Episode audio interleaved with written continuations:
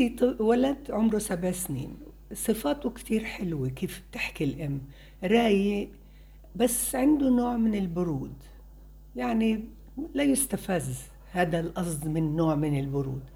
مع أصحابه دايما هن مسيطرين عليه هيك بتشوف. شخصيته ضعيفة معهن هيك هي شايفة. شو الحل لقوي شخصيته؟ ما أنت قلتي وكثير حبيتك إنك وصفتيه إنه هو ذكي. رايق عاقل بس عنده نوع من البرود. يعني لا يستفز مش هن مسيطرين عليه. مش شخصيته ضعيفة.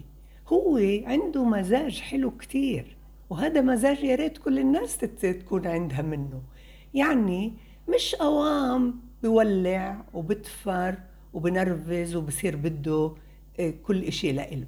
هو عنده نوع من الشخصية الرايقة يا ريت كلهن هيك. استرخاء. مسترخي. فإذا أصحابه مثلا بقرروا شيء بيمشي معهن إذا أصحابه بيقولوا لا بيعمل ما لا معهن.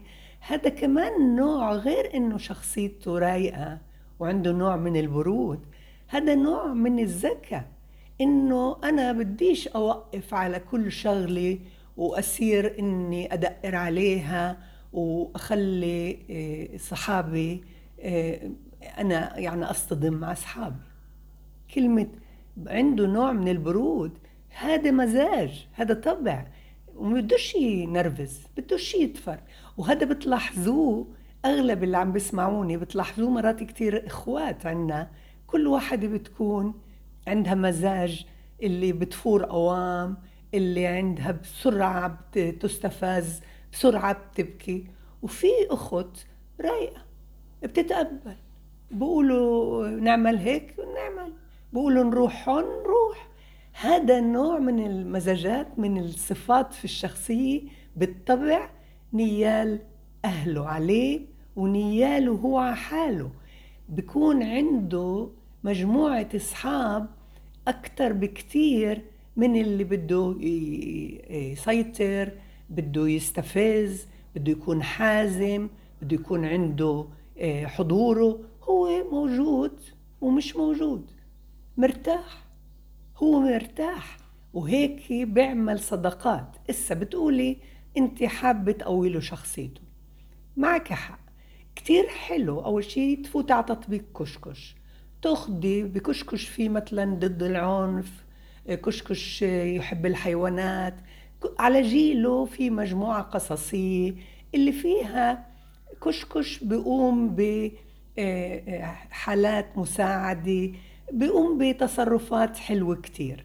انت من الضروري هون انك كمان تعملي دراما بإنه تتفوقي فيها على كشكش. تقولي له انت انقهرت انت زعلت انت كل ما استفزوا لكشكش تعالي تعلم من ابني الرواق تبعه.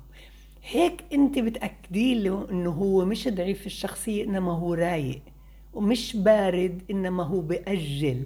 بنرفزش قوام مش متسرع مش متهور مش آه، آه، انفعالي.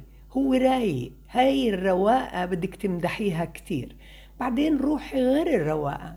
مرات كتير في عنده ثلاث جوانب بشخصيته بتميز فيها. إن كانت جسمانية إن كانت فكرية ولا عاطفية. امدحيني. ركزي عليها.